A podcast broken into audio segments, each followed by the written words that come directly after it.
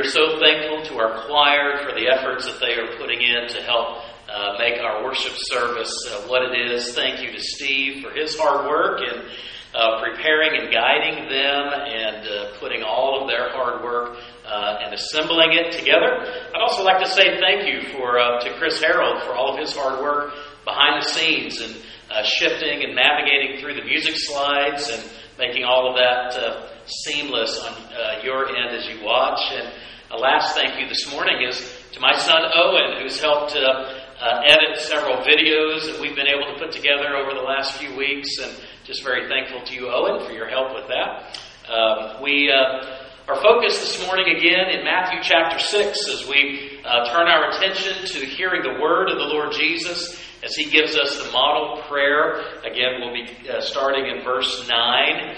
Jesus says, "This then is how you should pray. Our Father in heaven, hallowed be your name. Your kingdom come, your will be done on earth as it is in heaven. Give us today our daily bread. Forgive us our debts, as we also have forgiven our debtors. And lead us not into temptation, but deliver us from the evil one." This morning, as we continue in our service, we're going to turn our attention, as we think about temptation, we're going to turn our attention to chapter 12 of the book of Hebrews. And there we'll find more discussion about what happens when we do fall into temptation. We began to look at that last week as we examined three character traits, three ideas of what Jesus wants to build in us, integrity and generosity, and how he wants to develop us in time, over time with him. And we are focused on Hebrews chapter 12 this morning. To hear how we are to fulfill this prayer of being not led into temptation. Here's what the writer of Hebrews says in these two verses. He says, "Therefore, since we are surrounded by such a great cloud of witnesses, let us throw off everything that hinders and the sin that so easily entangles, and let us run with endurance, perseverance, the race marked out for us. Let us fix our eyes on Jesus, the author and perfecter of our faith, who for the joy set before him endured the cross, scorning its shame, and sat down at the right hand of the throne of God." As we think about temptation, and we think about the times when perhaps we fall into temptation, this is a really helpful idea, especially if there are particular areas of life that you find particularly challenging, particular temptations that continually call to you or continue to seem to wrap themselves around you and pull you down. The writer here describes, he begins by talking about being surrounded by a cloud of witnesses. And if we were to step back from these two verses, looking at the book of Hebrews generally, it's as an overview, we would see that chapter 11 that's just led us into these verses talk about, it's this whole gallery of faithful people in the past. People who are models of faithfulness, not perfect in what they do, but they're heroes of faith. People in some ways that we might emulate. People that demonstrated how to live a life of faith, even in the face of opportunities where disbelief was an option for them. And that is the life of faith for you and me. That's the life that draws us into prayer, a life that where we listen to the model of praying that Jesus gave to us, a life of faith that draws us to ask God to lead us not into temptation so that we will not fall into disbelief. This is the cloud of witnesses that surround us. These heroes of faith, and they're heroes by their faith in the way that they responded to God, in their trust and obedience to God. They trusted that what God said was true, and they trusted God to the point of stepping out and acting on that belief. It wasn't just theory, it was putting their feet to the pathway of their life and stepping forward with God. That is what faith is all about. They're not commended because they were perfect. They're not commended here because they never had a problem. They're not commended because they never once fell into temptation. That's not the issue. That's not what's being commendable about them or commended in them. It's about their faith and their trust in the Lord Jesus. Abel is one mentioned. He was commended because of his wholehearted worship. Noah trusted God beyond what he could see, even to the point of building a big old boat where there was very little water. Abraham is mentioned as one who believed God's promise of a child to be born to him, even in his old age. And Abraham is an example of faith, exemplary in faith, because he walked with God for years after receiving the promise until the moment the promise was fulfilled. And so he is commended for his faith. So when the writer of Hebrews chapter 12 begins by saying, therefore, he's talking about chapter 11 in this gallery of faith heroes. And he says, because we're surrounded by such a great cloud of witnesses, he says, let us now throw off everything that entangles us. Let us throw off everything that hinders and the sin that so easily entangles. The word throwing off can mean laying aside. It's like when you're getting dressed to go to the beach, you normally take off certain clothes and put on other clothes. It's that idea of laying aside, but it's a little stronger than that. It's about putting it away. Not just taking clothes off and putting them in the hamper to be washed and worn again. This is about taking and throwing them aside, jettisoning them out of your life.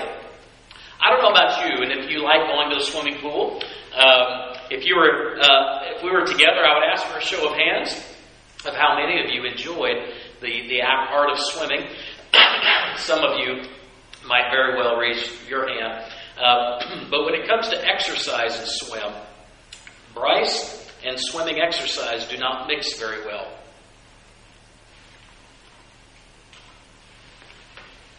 I'll pick it up right there. I'm sorry. I've got to use my diaphragm more. Pushing on my vocal cords too hard.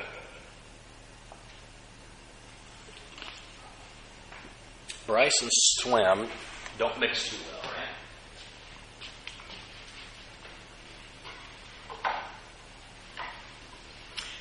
Swimming laps is not my favorite thing to do. I don't know about you. I know some of you in our church enjoy that thoroughly. Swimming laps with a towel in each hand is something I really despise. When I was in high school, part of our off-season football training program, we went into our school pool, and we dove in, and we swam a few laps, and they were timed, of course, and being competitive boys, we tried to outdo one another. And after swimming a few laps, we got a little tired. And then the coach, who was quite cruel in his own way, he comes and brings in a big pile of towels.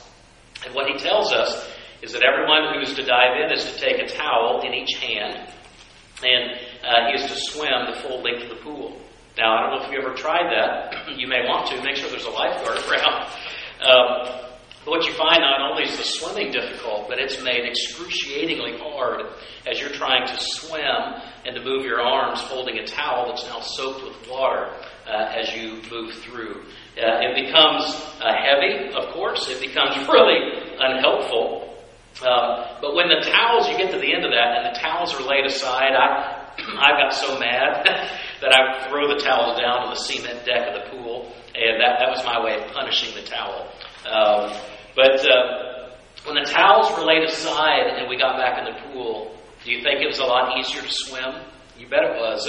Because we took the hindrances and the things that weighed us down and we set them aside so that we could swim better. There's a reason that competitive swimmers in the Olympics or other competitions, there's a reason that such swimmers don't wear jeans into the pool. There's a reason they don't wear sweatshirts when they go swimming, right? You know the reason.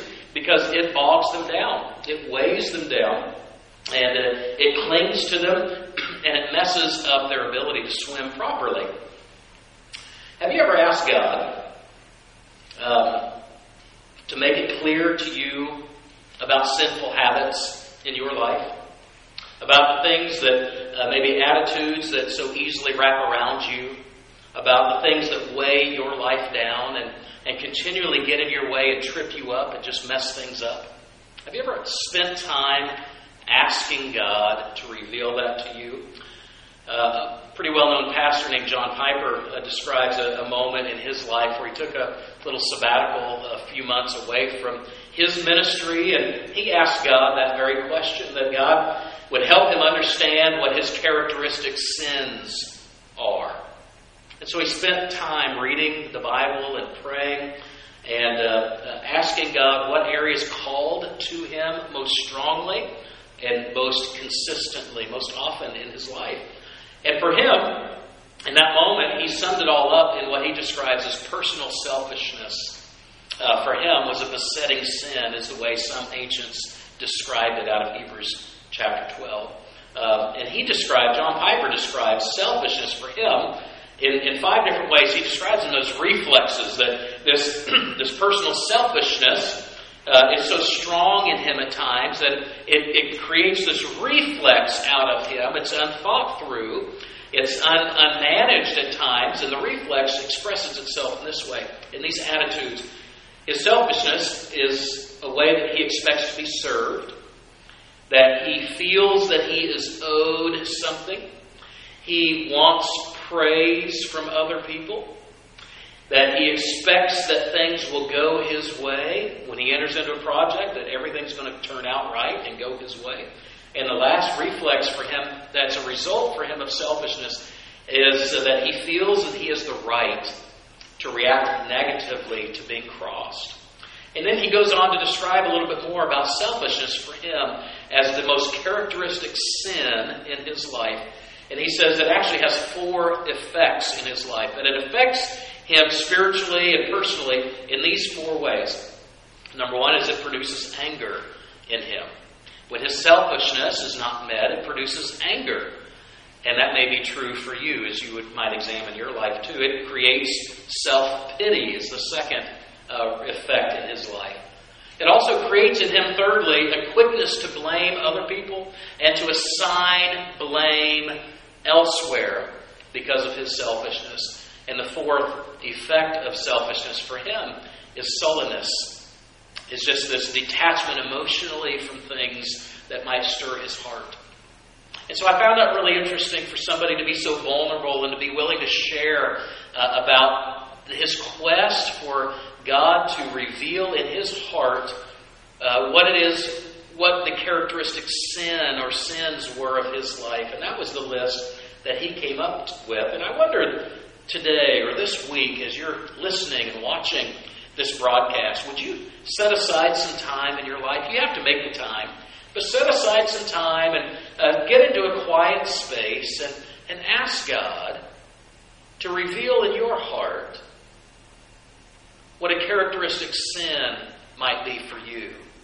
And just listen, maybe have a pen and a piece of paper ready and listen. Listen to the thoughts that emerge. Listen to the voice that might come. Because these things tend for most of us to entangle our lives. And they weigh us down. And they trip us up. And they keep us from moving forward in the pace that God wants and to the degree that God wants. And so it always comes back for us, as the writer of Hebrews says, to Jesus, right? That's the classic Sunday school answer, right? It doesn't matter what question is asked, it's always Jesus, right? Kids get trained in that idea quite regularly and easily, but in many ways it's true because our spiritual lives always circle back to Jesus. And the writer says this, that if we are to lay aside, to throw off every sin and everything that hinders us and the sin that so easily entangles us, if we are to throw that off, it is so critical that we fix our eyes on Jesus, the author and perfecter of our faith, to fix our eyes on Jesus. I want to do an experiment with you at home today, okay? Are you ready? I want you to find two objects around your house. It could be a pencil or a pen, a sticky note, a paper clip. It doesn't matter. Just two objects that you can hold, one in each hand, okay? So I'm going to give you a couple of seconds to go find something. Quickly do it. Okay. I want you to take the objects, one in each hand, and I want you to hold your hand straight out like this. So you're making a straight line from your shoulder out. And if you're sitting down like I am, you can lower your hands right on your knees, okay? So in other words, I don't want your hands together. I just want your hands straight out in front of you, shoulder width apart, holding one object in each hand. Okay, now I want you to look at the object in your left hand, whatever it is, and just look at it. Do you fix your eyes on it? Focus on it for a minute. Fix your eyes there. Can you see the one in your right hand? Probably a little bit. But if you're focused here, it's hard to see, right? You might notice it, recognize it, but it's not the focal point of your life. Now, shift your eyes and look at the one in your right hand. And fix your eyes on the one in your right hand for a moment. Can you see the one in your left hand? Yeah. But can you see it as well? No. It's sort of on the peripheral part of your vision. Now, I want you to try to look at both at the same time. Can you do that? I know some of you are testing your peripheral vision and wondering how this can work. But it really can't. You can see both at the same time, right? But you can't fix yourself on both at the same time. So when the writer of Hebrews says that we are to fix our eyes on Jesus, what he's trying to help us do, and he's encouraging us to turn our eyes away from the very sin pattern that tends to trip us up, that tends to entangle us, that wraps itself around us, that weighs us down, that impedes our progress forward. One of the values of our church is to be people of lifelong growth. And if you're going to be a person of lifelong growth, and your life, what we mean by that is spiritual life in the nurture of Jesus, knowing what it is increasingly to be like Jesus in your life.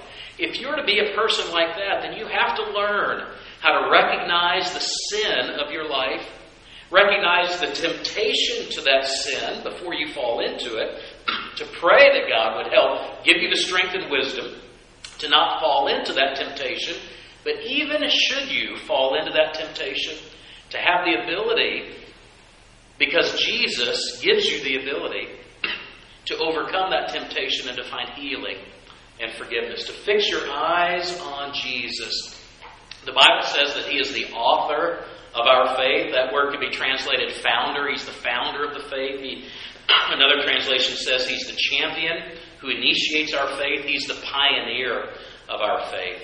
What that means is pointing us to the cross. And the verse goes on and says that even though Jesus scorned the shame of the cross and still went there, He endured the cross because He knew what lay beyond that moment was the salvation, the instituting of our faith, the initiating of faith in Him. You see, it's Jesus' death on the cross that allows you to know God. It removes the guilt of your sin. It's a laying down of the burdens. It's a laying down of the things that weigh your life down. That's why Jesus went to the cross, so that we might come to the cross and we might lay down at the foot of the cross the things that weigh us down, the things that so easily encumber and entangle around us.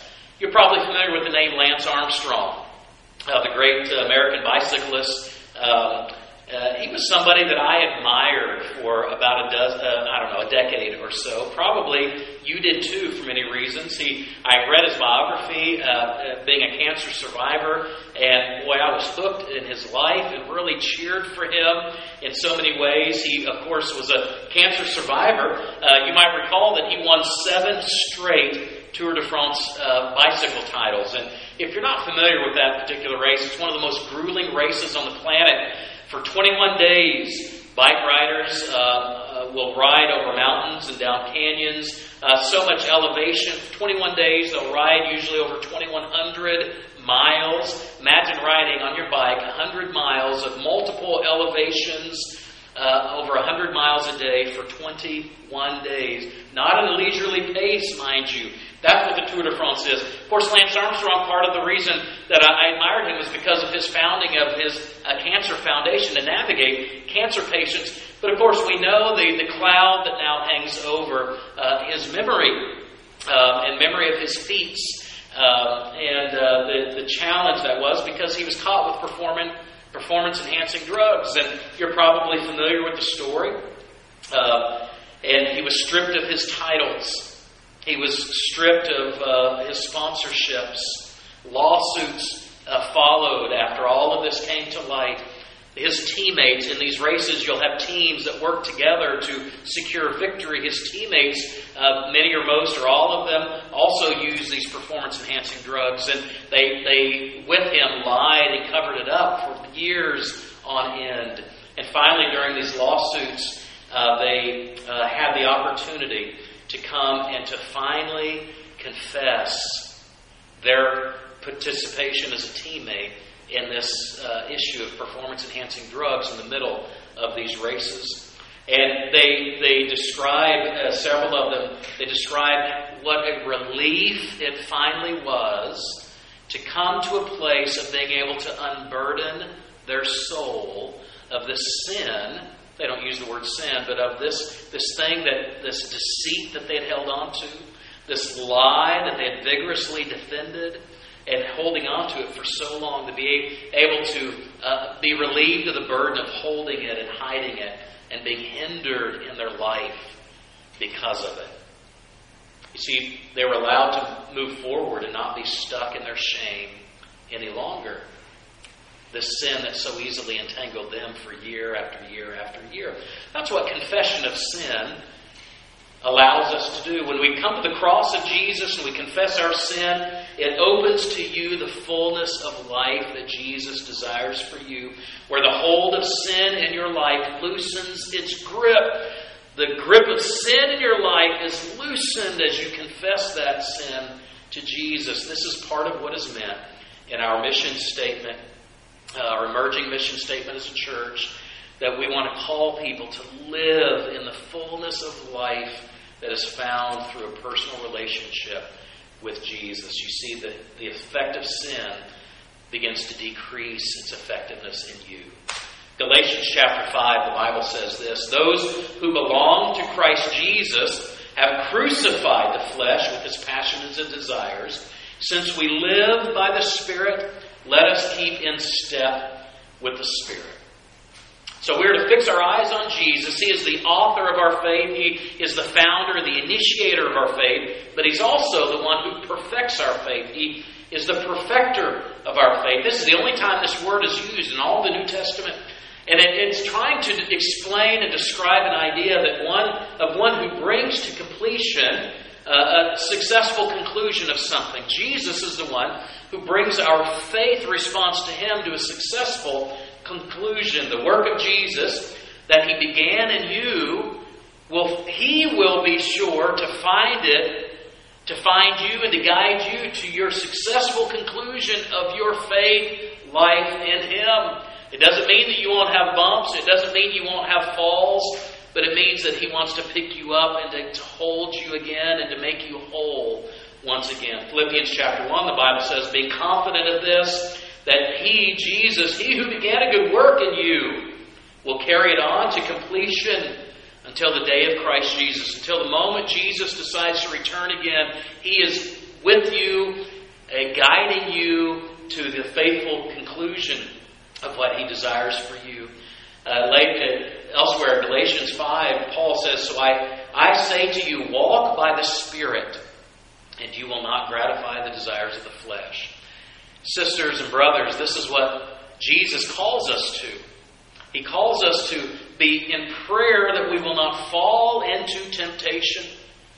But if we do, we are to be people who are able to, with God's help, to identify the sin that easily entangles and weighs us down and trips us up, so that God can remove that out of us and cleanse us and put us in a new pathway forward where we are disentangled from that sin, so that we can walk free as liberated people. What a great reminder on this Independence weekend that we are to be free, to be set free from the law of sin and death, that we might walk now with the Spirit of God into our future. We are to pray, "God, lead us not into temptation." And we do that by fixing our eyes on Jesus, who is the author and the perfecter of our faith. Would you take time this week and sit with this passage, Hebrews chapter 12, verses 1 and 2, and ask the Lord to reveal to your heart the areas of your life that he would want to reveal to you now and cleanse and to forgive, to unburden your life. Let's pray. God, we thank you for this morning, this day, this evening, this afternoon, whenever these are watching. We pray, God, that you would guide our hearts into your presence. You would help us fix our eyes on you, Jesus, who is the author and perfecter of our faith, the one who will guide us through to the very end. Because we believe with the Bible that you who began a good work in us, you will be faithful to complete it until the day of Christ Jesus. And we say, hallelujah, praise God, praise God.